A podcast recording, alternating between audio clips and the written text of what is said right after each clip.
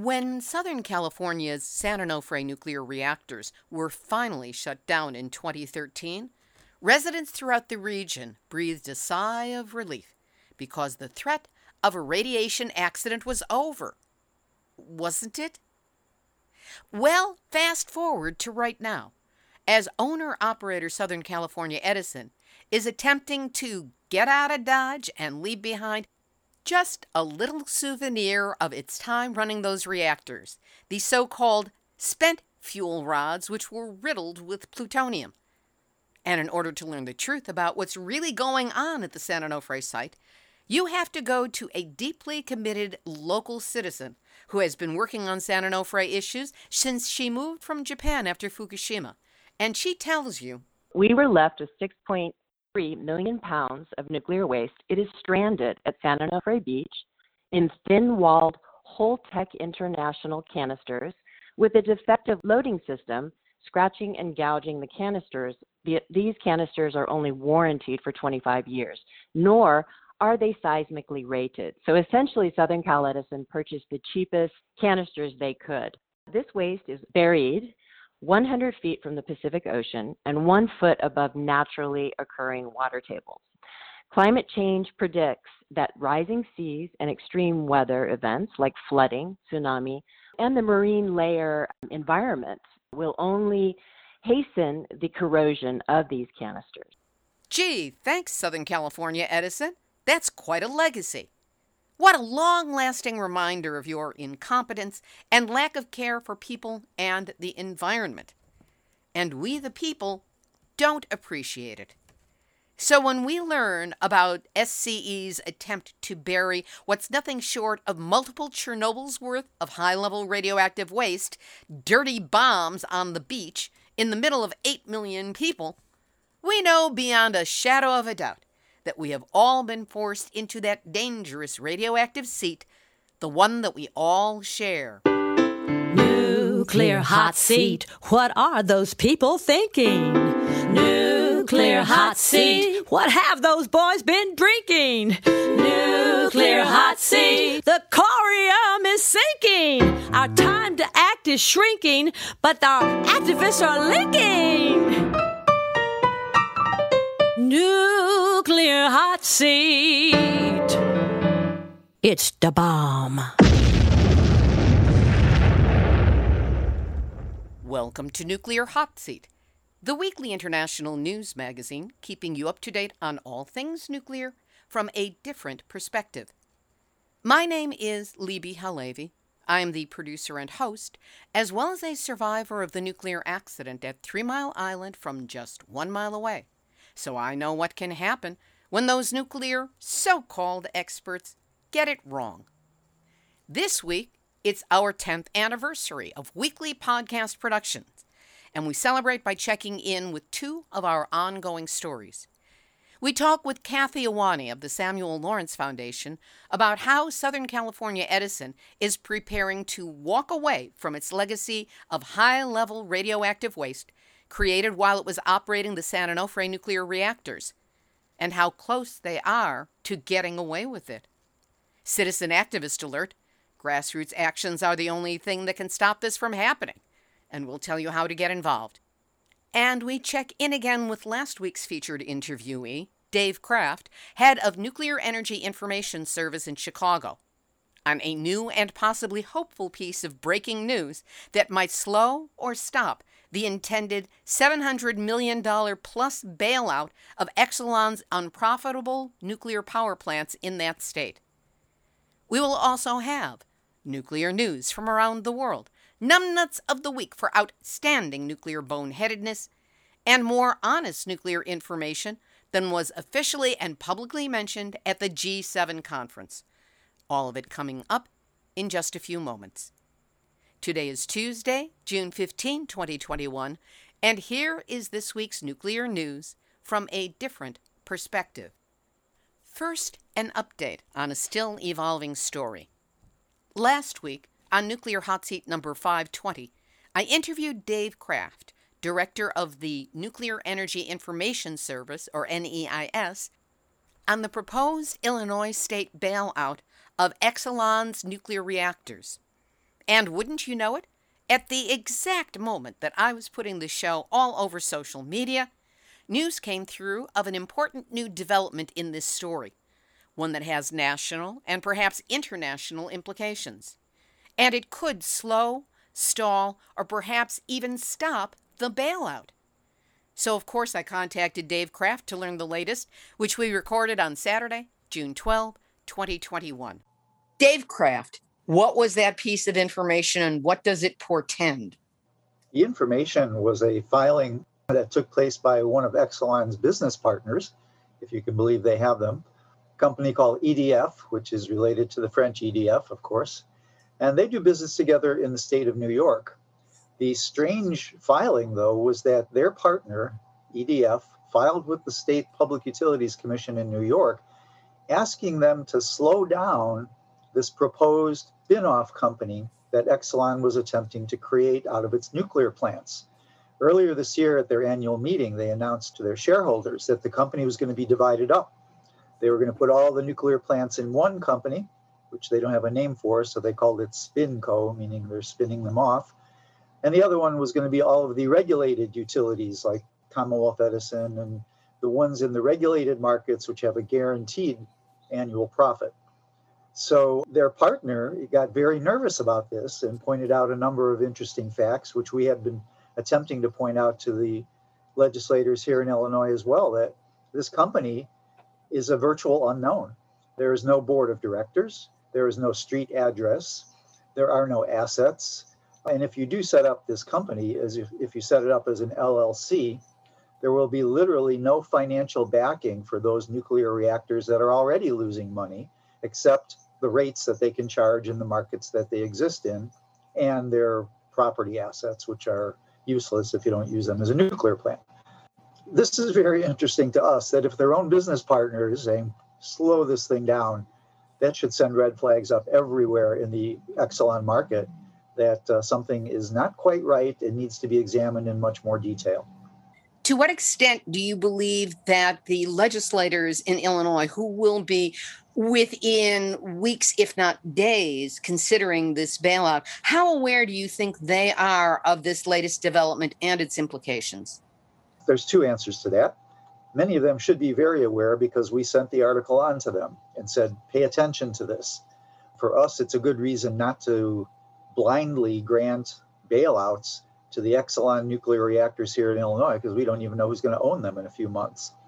We have gotten no responses from any of the legislators or from the governor's staff about this. Now, as of this taping, we've been told that in the coming week, on Tuesday the fifteenth, the Illinois Senate will be voting on the Illinois energy legislation. And on the following day, the Wednesday the sixteenth, the House will take it up and vote. As we have heard now, the bill is this sort of a Frankenstein of everybody's input over the last several months. We say that they dropped all the legislation in a Lege-O-Matic and turned on the switch, and something will be coming out this week. We still hear that there are competing versions and competing bills, though.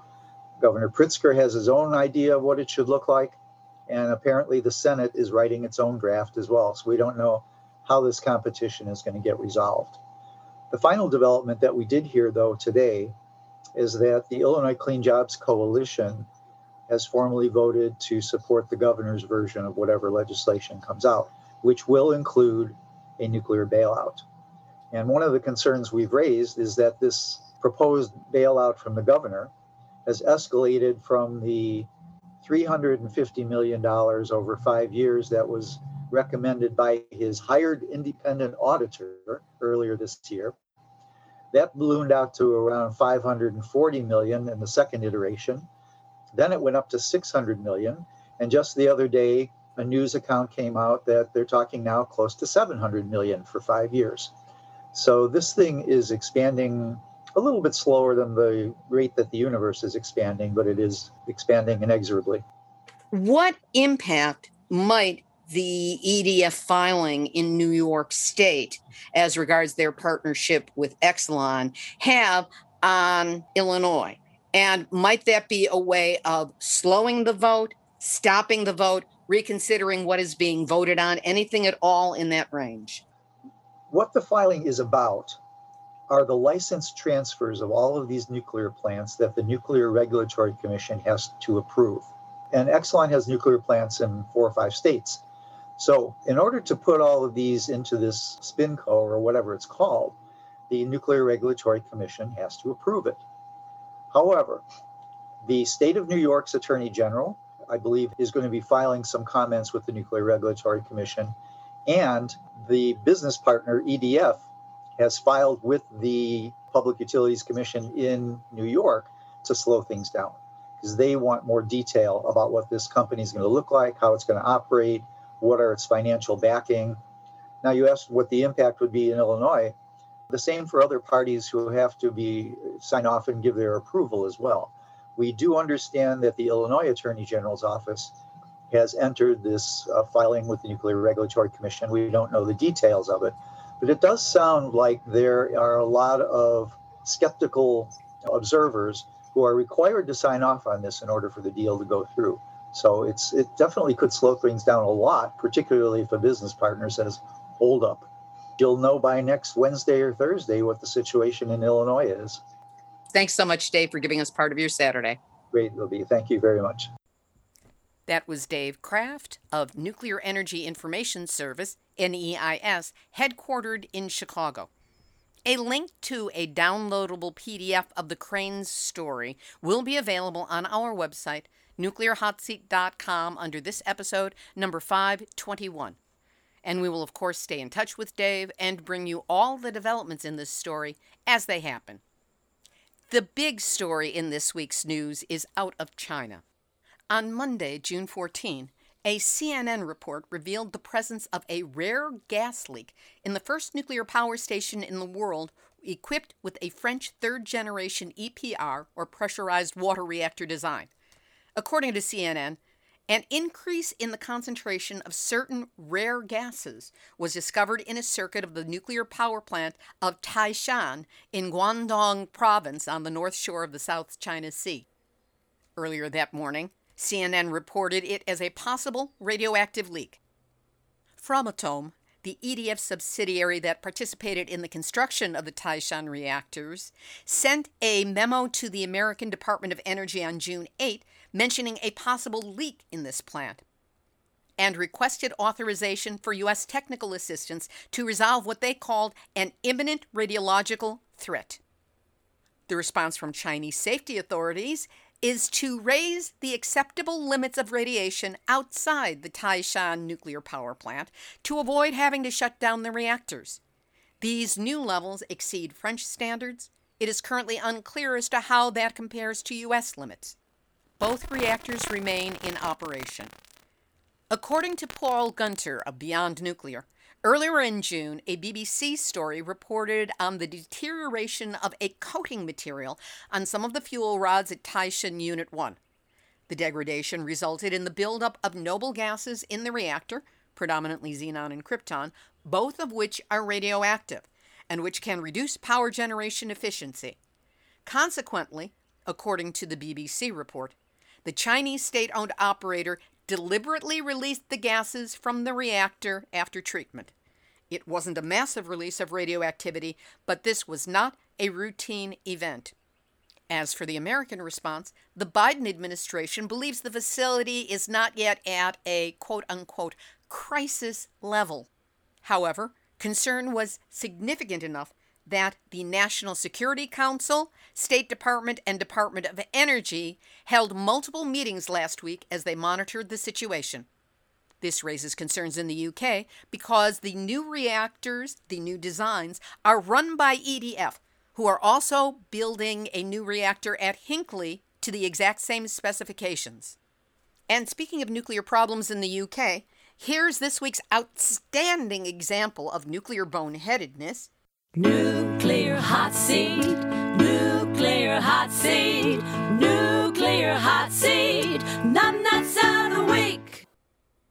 Want to know what to do with that plutonium-contaminated waste from decommissioning nuclear reactors? If it's metal, and you're in the U K, why not consider it scrap and recycle it as, well, just plain metal? Radiation-Free Lakeland reports that up to one hundred sixty shipping containers of radioactive scrap metal have shown up at the CycleLife E D F metal recycling facility at the Port of Workington in Cumbria, the Lake District, about three hundred miles from London. And this radioactive mess was shipped in with absolutely no public warning, discussion, or even a vote by city councilors to permit it. Nor has there been any assessment of the radiological risk to nearby residents. They just, oops, forgot to mention it to the public. So the Environment Agency could imply that there was no interest in the issue from the locals and approve the permit. But there is plenty of interest, especially from Radiation-Free Lakeland. Still, until they get this turned around, make certain that the next time you shop for a belt buckle, you take a Geiger counter along just in case. And that's why U K Environment Agency, CycleLife, and wherever this radioactively contaminated pile of metal was sourced, you are this week's Nuclear Hot Seat, Numb Nuts of the Week. E D F Energy, the owner and operator of the U K's operational nuclear fleet, is closing and moving to defueling two gas-cooled reactors at Dungeness B nuclear plant in Kent, fifty miles from London. Both units had been in an extended outage since September of twenty eighteen.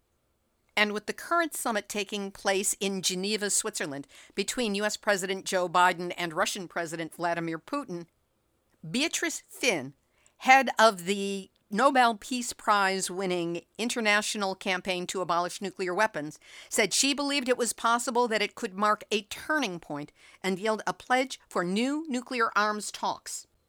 She said, "These two countries hold over ninety percent of the world's nuclear arsenals. These two individuals basically have the ability to end the world as we know it.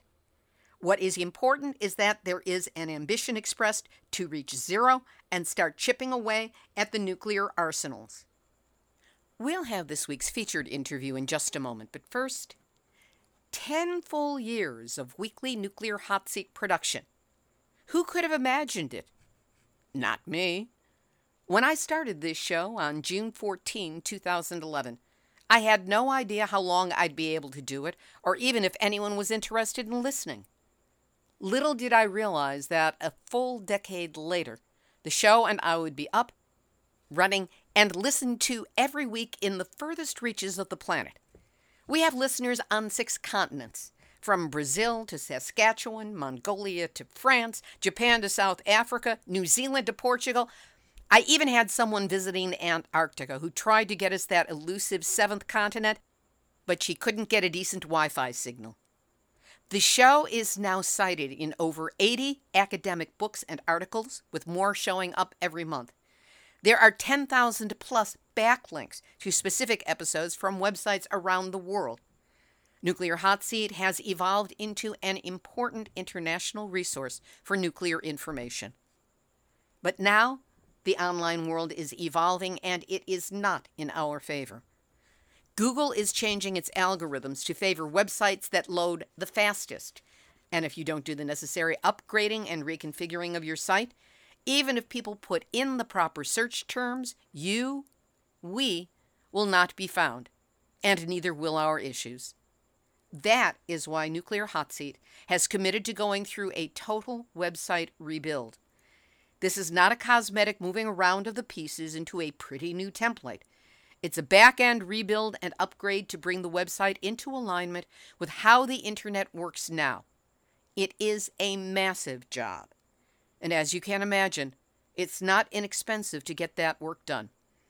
I have found the right company with the right skills and the willingness to cut the show an amazing deal. I believe it has something to do with the company's founder being a new father and understanding that Nuclear Hot Seat is fighting for his daughter's future. Still, it's a chunk of money, and I need your help to raise it. Yes, go to the website, nuclear hot seat dot com, click on the big red donate button, and do what you can. Every five dollars is a help in getting us in that direction. I'm developing bonuses for donations of one hundred dollars or more, And if you have the ability to donate five hundred dollars or more, we can discuss a specific bonus tailored to you and your group's needs. A private webinar, consultation, radiation protection advice. We'll figure out something that will work for you. So if you value Nuclear Hot Seat and want to see us continue to be found online, now is the time to support us with a donation. Go to nuclear hot seat dot com, the red donate button. That's where you leave a one-time or a monthly donation of any size. And if you'd like to discuss making a larger donation, contact me at info at nuclear hot seat dot com and we'll set up a time to talk. Please do what you can now and know that however much you can help, you have my gratitude. Now here's this week's featured interview. The San Onofre nuclear reactors are a story that won't go away. To explain what we're up against, I spoke with Kathy Iwane. She has a postgraduate degree in Japanese and taught English in the public and private sector in Japan for twenty-five years. Since moving to Southern California from Japan after Fukushima, she has been an interpreter for former Japanese Prime Minister Naoto Kan for the public education panel entitled Fukushima, Ongoing Lessons. Kathy is a board member of the Samuel Lawrence Foundation and remains engaged in the effort to educate the public about the risks of nuclear waste. This is what she does with us now, and we spoke on Sunday, June thirteenth, twenty twenty-one. Kathy Iwane, it is so good to have you back with us here on Nuclear Hot Seat. Thank you for having me back, Libby. It's a pleasure. Let's start with some background about the San Onofre nuclear generators. They were permanently shut down as of June seventh, twenty thirteen, which is almost exactly eight years ago. What were the circumstances that led up to that shutdown? The circumstances leading up to the shutdown, number one, we had, fortunately for the public, there were several whistleblowers, and we found out that they were keeping undercover a radiation leak. I think it was end of January two thousand twelve. And basically with the worst safety record in the United States of all nuclear power plants, they were really digging their own grave. And when you say they, you're referring to the owner-operators of San Onofre, which is Southern California Edison, or S C E. Correct. And what were the circumstances that came up that led to the shutdown? Southern Cal Edison had a steam generator defect, defectively installed, defectively designed, leading to a radiation leak in two thousand twelve, and problems left and right uh, regarding their safety record, regarding whistleblowers left and right coming out against unsafe work practices, et cetera. When you say unsafe practices, can you be more specific about how San Onofre was ranked in terms of nuclear reactors around the country? This is even after shutdown. They were found to have almost dropped a fifty-ton thin-walled canister while loading. It was held for about twenty-five minutes on a quarter lip ridge part of the loading system. This was not made clear until someone who was our whistleblower at that time came out in a public meeting, community engagement panel meeting sponsored by Edison, came out and said, you won't, I'm surprised it's been a week, you haven't heard any, any of this. And so that was one of many foibles.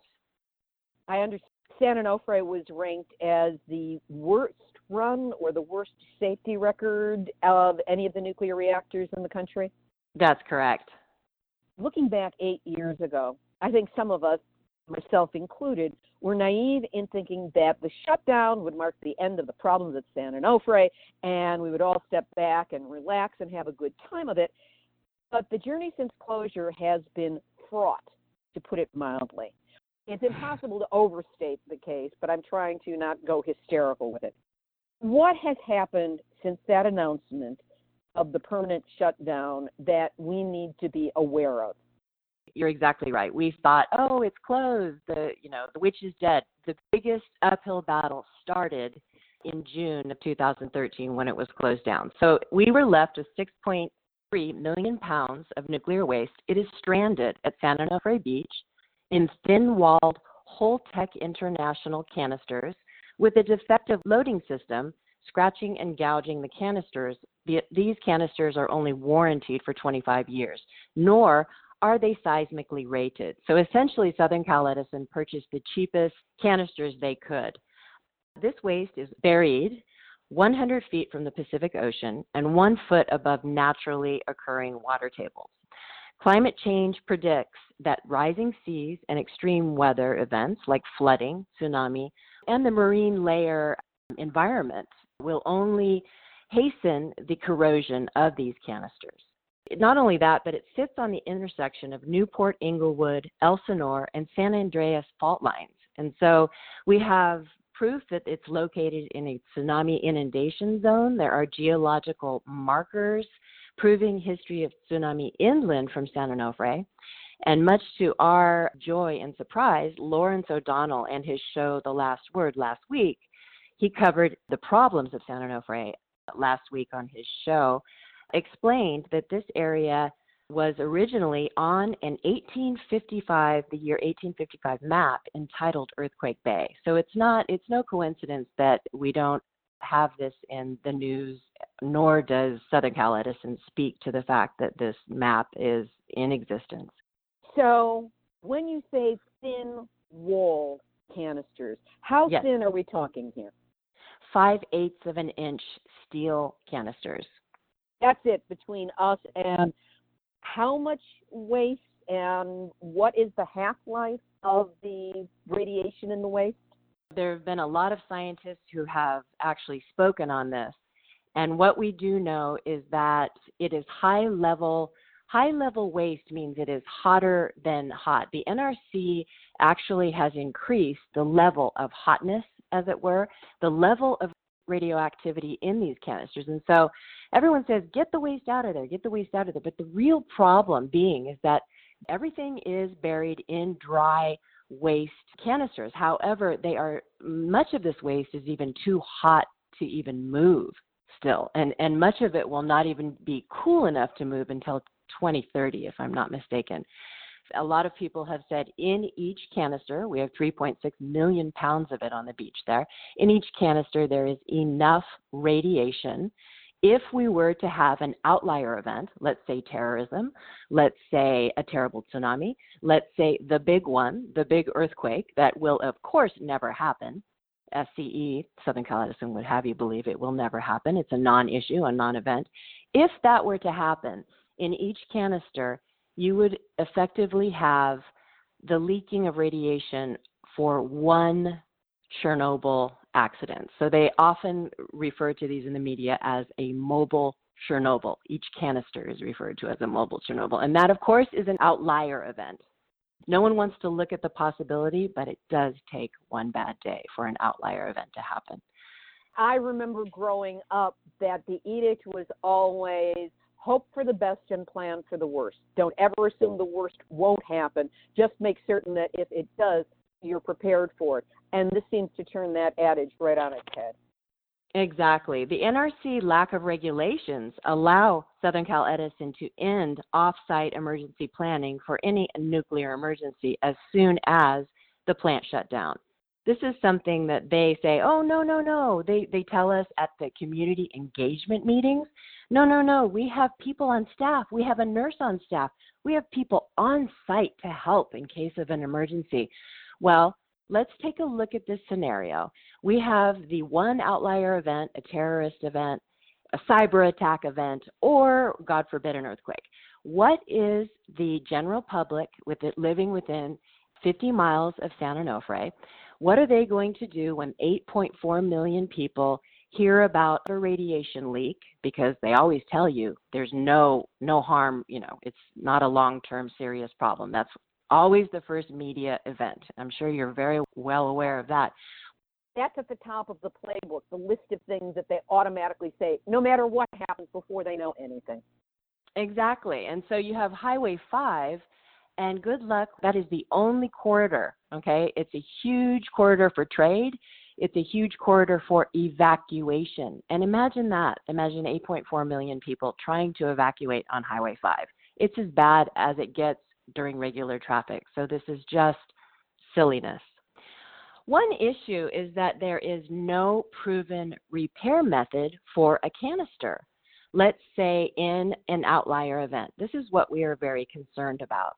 Southern Cal Edison says they will use a metallic spray paint to repair, but this metallic alloy spray paint has never been used in the industry, nor has the N R C approved this method. No one will talk about how to repair canisters in an outlier event like earthquake, terrorist attack, cyber attack, or tsunami, because it's never happened before, and therefore it's a quote-unquote non-issue. Don't worry about it. Don't worry your pretty little head about it, Missy. Exactly. So Edison is trying to say that, well, if there's a radiation leak, not saying what the nature of it is or how large a crack or a breach in a canister might be, they're just going to spray some paint over it and it should be fine, even though there's no proof of this. What, if any, other provisions have been made in case there is such a thing as a leak, a crack, a breach, a compromise of the containment system? That is the crux of the problem. Southern Cal Edison's plan was to deconstruct the spent fuel pools. That was their original plan. And what these spent fuel pools are, essentially cooling pools, where these fuel rods, spent fuel rods, are placed in these in these pools to cool them down enough so that they can then be packaged into dry waste canisters. And so everything has now, thus far, been packaged and it's underground. According to nuclear experts, the last available means to mitigate a problem with helium pressure loss in the canisters and other unforeseen events is by retaining those cooling pools. Fortunately, Samuel Lawrence Foundation's public interest lawsuit proceedings called for a temporary restraining order, essentially preventing Southern Cal Edison from touching the cooling ponds. The good news is that S C E agreed to leave one pool. This is a May twenty-eighth this year. The utility agreed to halt any work that would demolish, dismantle, or remove or make dysfunctional the Unit three spent fuel pool. So that was an early victory for us. We have to definitely celebrate the tiny victories, because this gives us, anytime you can get some time, you go back to your team and you go back to the drawing board and you try to work with that. Edison offered the partial settlement after our attorney applied for a temporary restraining order to halt, and the utility's mad dash to scuttle this T R O, temporary restraining order, shows just how nervous they are about the merits of our public interest lawsuit. Explain what this public interest lawsuit is, what it intends to do, and how far down the line it is. Very good, very good. And the timing of this interview is impeccable. I'm thrilled. About the S L F lawsuit, it goes to Los Angeles Superior Court next week, June sixteenth. And I'll speak to the three main things that we are claiming and asking for, we're demanding in the lawsuit. First, the overarching claim in two thousand nineteen, when the Coastal Commission gave permits to Southern Cal Edison to bury the nuclear waste on the beach, and again in July twenty twenty, when the Coastal Commission unanimously okayed Southern California's inspection and maintenance plan to continue decommissioning all visible structures at San Onofre. Our claim is that they went against the Coastal Act. The Coastal Act is the very ruling that gives the Coastal Commission its purpose and its mission. Essentially, in two sentences, the California Coastal Commission is a state agency within the California Natural Resources Agency with quasi-judicial control of land and public access along the state's one thousand one hundred miles of coastline. So the Coastal Commission's mission is defined in the California Coastal Act, including to protect and enhance California's coast. So our first lawsuit issue is that they are going against this Coastal Act, the very ruling that gives its purpose and mission. Second of all, the lawsuit seeks retaining the spent fuel pools until a dry transfer facility, sometimes called a hot cell, can be built to safely repackage the waste into thick-walled casts. By the way, these thick-walled casts are used all over the world. They were the same casks that held spent fuel in Fukushima, And it is very important to note that that spent fuel was left unscathed after the huge disaster ensued in Fukushima. These thick-walled casts are good for one hundred years and can safely be transported once there is infrastructure to transport them to higher ground. Third, our lawsuit calls for state-of-the-art off-site monitoring to act as a check and balance for Southern Cal Edison's rudimentary on-site monitoring. They have two stations. One is in their parking lot. One is actually on the site of the waste. Very rudimentary. And so we need the best monitoring to act as a check and balance for their monitoring. This technology, by the way, is up and running through U C S D, and it was the first system to confirm Fukushima radiation in two thousand eleven on the West Coast. So these are the three things that the lawsuit is, that's our purpose and what we're calling for and what we're trying to gain public support for. Where does it stand now? We have gone back and forth. Luckily, we did get the ninety-day agreement from Southern Cal Edison to not, this is just ninety days, to not touch the spent fuel pool uh, in Unit three. So that's where it stands now. It goes to court on June sixteenth, L A Superior Court. The judge, Mitchell Beckloff, he will have sixty days to respond. And so that's where we stand right now. And there's just too much at stake. Our precious coastline, our economy, and the health of eight point four million people living within fifty miles of the plant. There have been so many actions to try to bring this issue to the fore. You know, I mean, I don't know if, I'm sure you're aware that it's very, very rare, at least in the last seven years since the closure of the plant, that you would find issues of nuclear waste at San Onofre even in the paper, never front page. And so recently what we do find is that we are ruffling the feathers of Southern Cal Edison. I, myself, and staff at Samuel Lawrence just gave a presentation to the Encinitas Environmental Commission. And it was very well attended. It was a fifteen minute presentation followed by forty-five minutes of questioning from the commissioners, who then implement suggestions for climate action to the Encinitas City Council.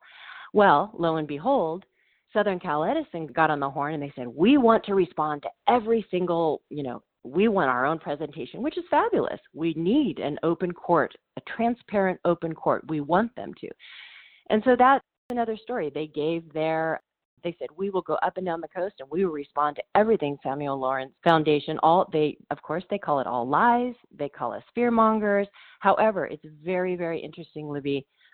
During their, I think they were given twenty-five minutes of presentation. During their PowerPoint presentation, they claim to have hyperlinks, which the public could click on and download information for scientific data-based answers to their claims.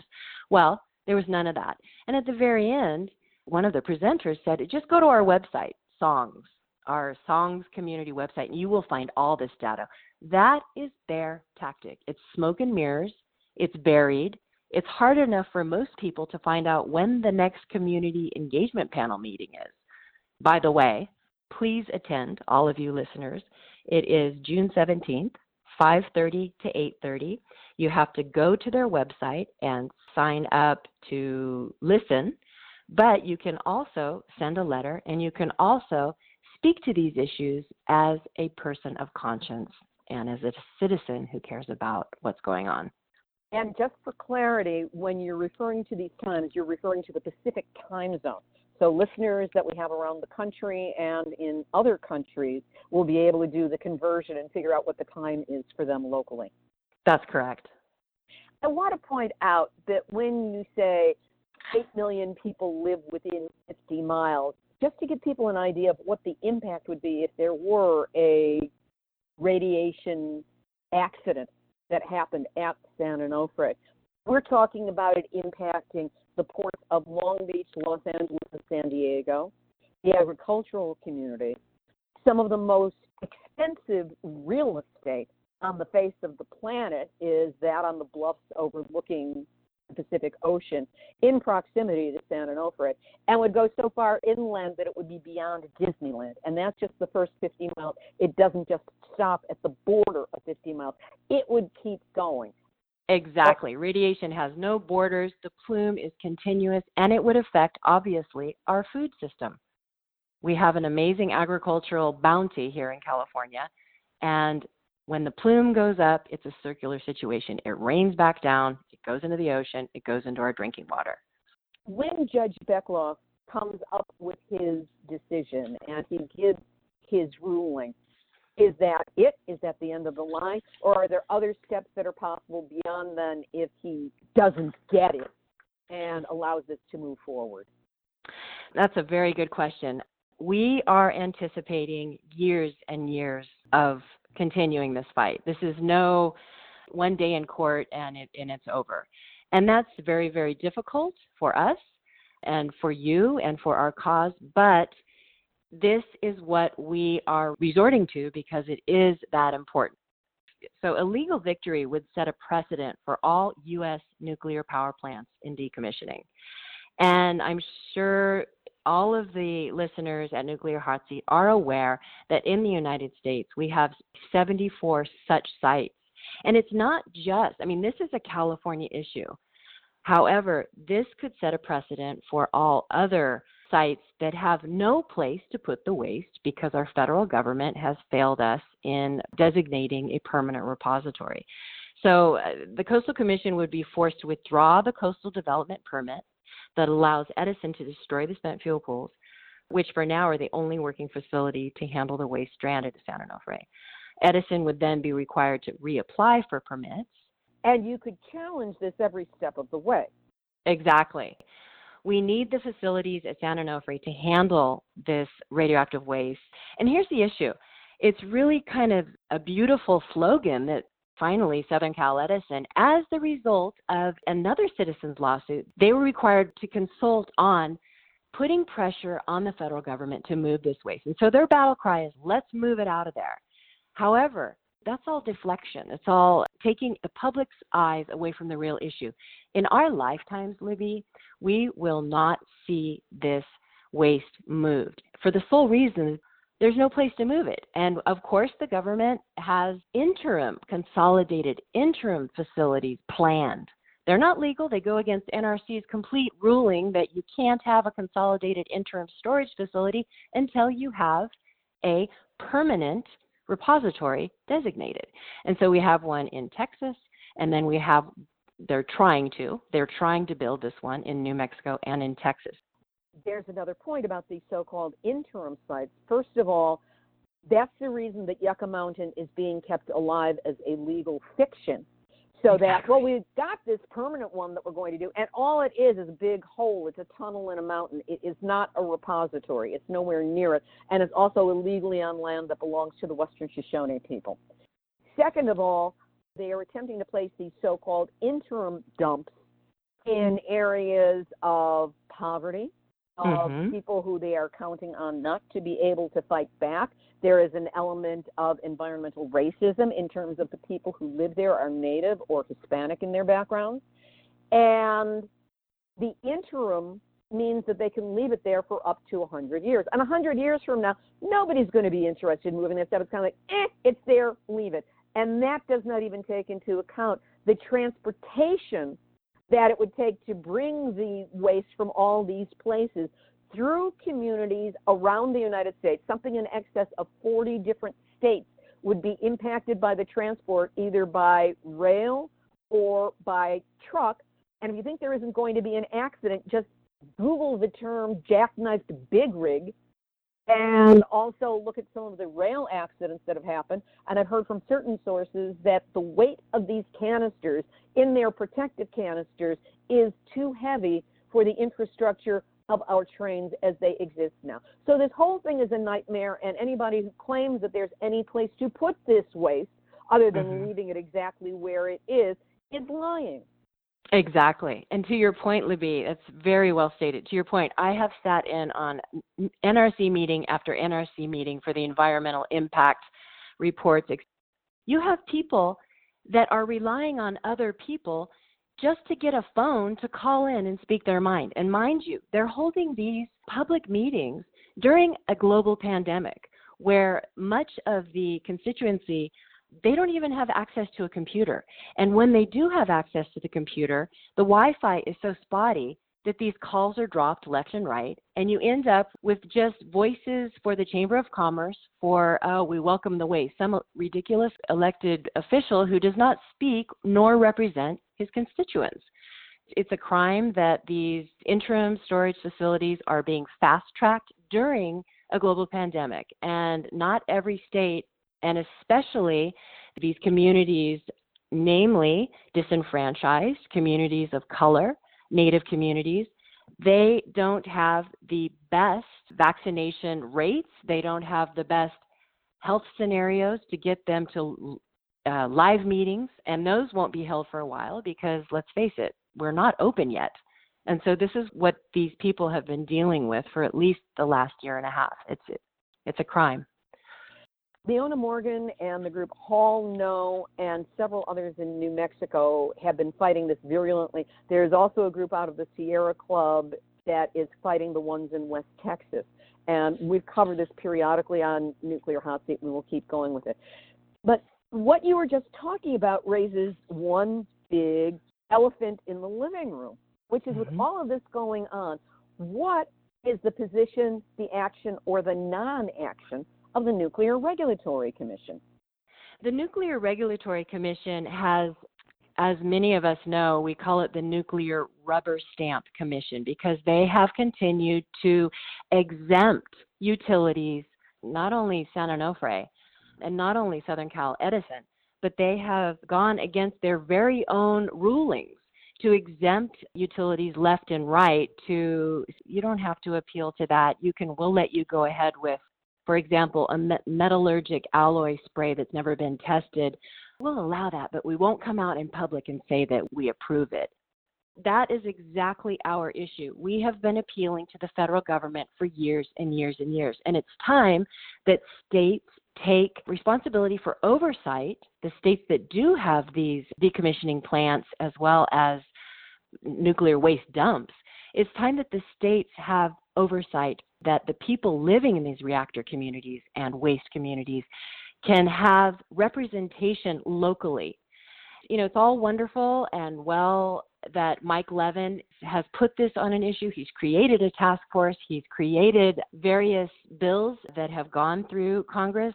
However, when you ask him to speak about something, he'll come to your event and he will speak about getting the waste out of there. And I'm not We have a lovely relationship with him, but we're very clear, Samuel Lawrence, I'm speaking about Samuel Lawrence, we're very clear about what we agree with and what we don't agree with and what is safe, what is appropriate for our coastline and what is not in terms of the health of our planet.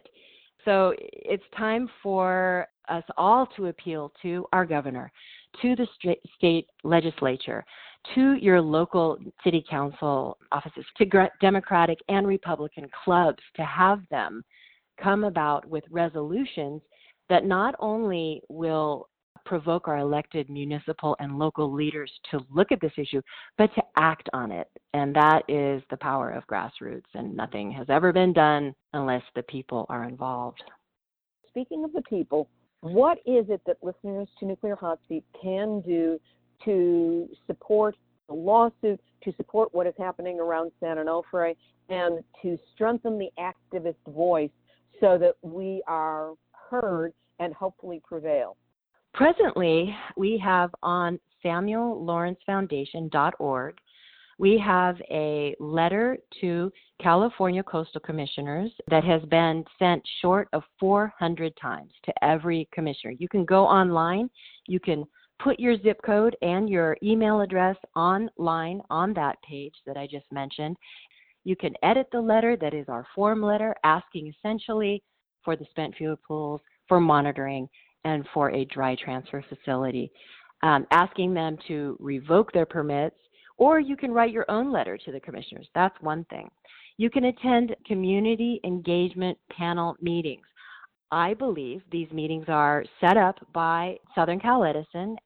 They have all these commissioners speaking from the economic point, speaking from, you know, let's get the waste out of here. They do not have one person on the panel that speaks to the health effects of radiation, that speaks to the health effect, long-term health effects on fetuses, on women uh, living close to the plant. So it's sort of a puppetry situation where they give us the illusion that they are engaging the panel.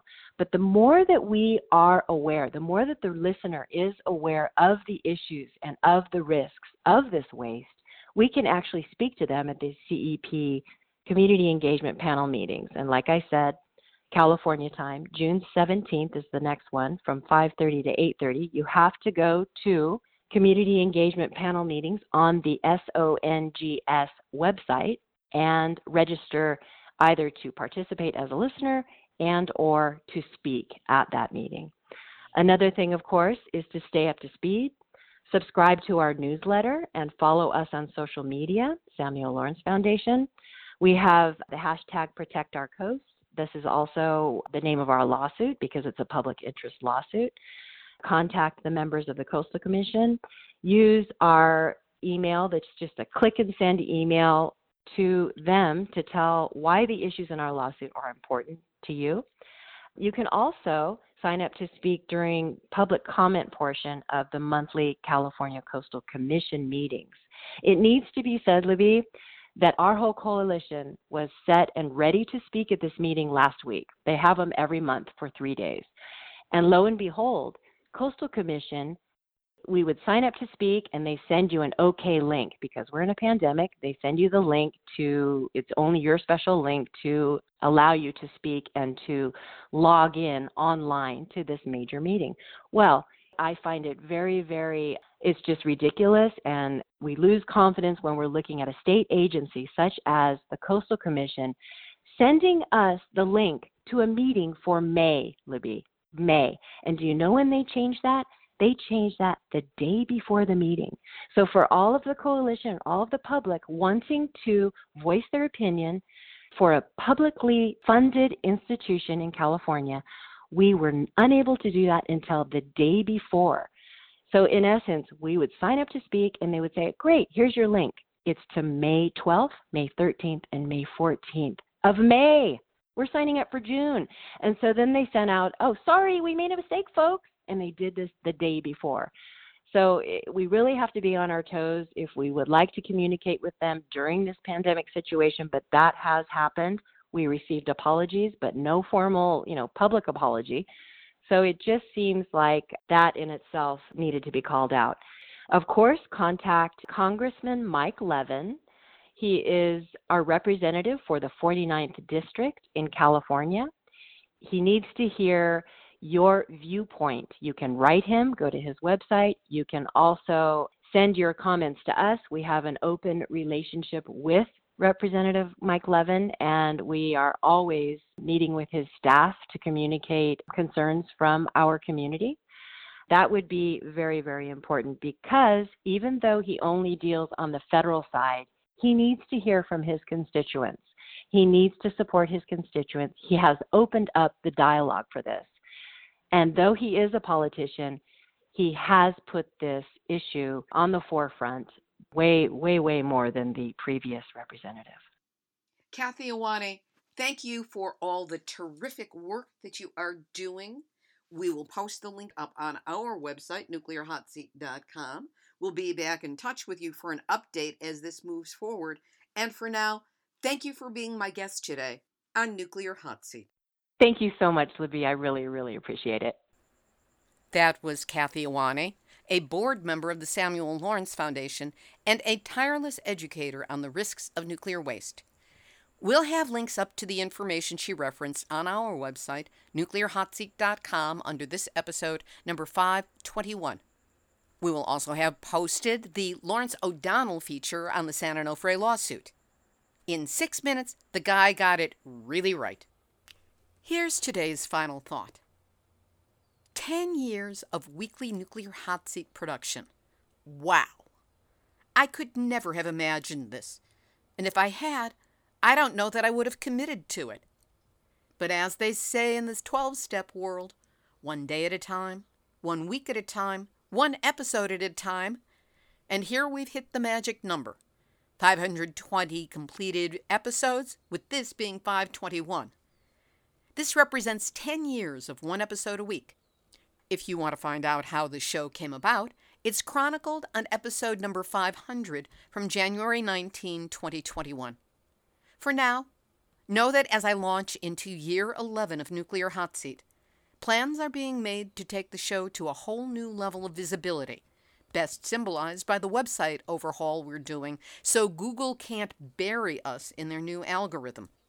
There are plans taking place for a more visual and visible format for the show. We are forging new alliances, and through it all, we will continue to provide you with your weekly dose of nuclear news from a different perspective. Until it's not needed, of course. So let me see. Plutonium has a half-life of twenty-four thousand years. It takes twenty half-life cycles for it to lose its radioactivity, so that's four hundred eighty thousand years. Yep, it looks like I'll be around for at least a little while longer. This has been Nuclear Hot Seat for Tuesday, June fifteenth, twenty twenty-one.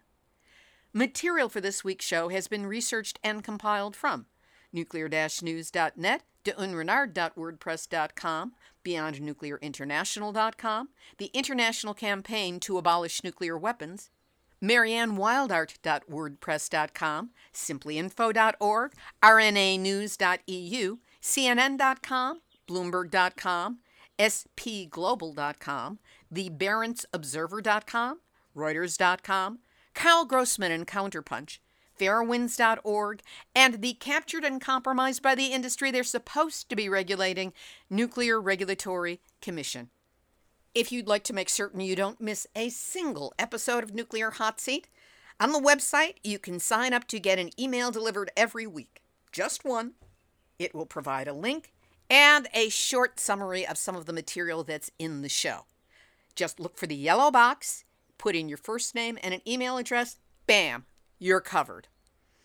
And if you would like information about our upcoming website upgrade, necessary so Nuclear Hot Seat is not intentionally excluded from Google searches, and how you can help us get there, send me an email at info at nuclear hot seat dot com. I promise that the answer will not come from a bot or from A I, but from a real live me. Now, if you've got a story lead, a hot tip, or a suggestion of someone to interview, my door is open. Make me aware. Send an email to info at nuclear hot seat dot com. And if you appreciate weekly verifiable news updates about nuclear issues around the world, take a moment to go to nuclear hot seat dot com and look for that big red button. Once you click on it, anything you can do will help, and we will really appreciate your support.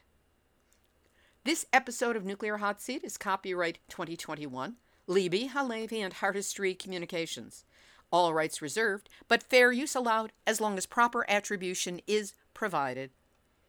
This is Libby Halevi of Heartistry Communications, the heart of the art of communicating, reminding you that when it comes to nuclear, not only can what you don't know hurt you, chances are it probably already has. There you go. You have just had your nuclear wake-up call. So don't go back to sleep, because we are all in the Nuclear Hot Seat. Nuclear Hot Seat. What are those people thinking? Nuclear Hot Seat. What have those boys been drinking? Nuclear Hot Seat. The corium is sinking. Our time to act is shrinking, but our activists are linking. Nuclear Hot Seat. It's the bomb.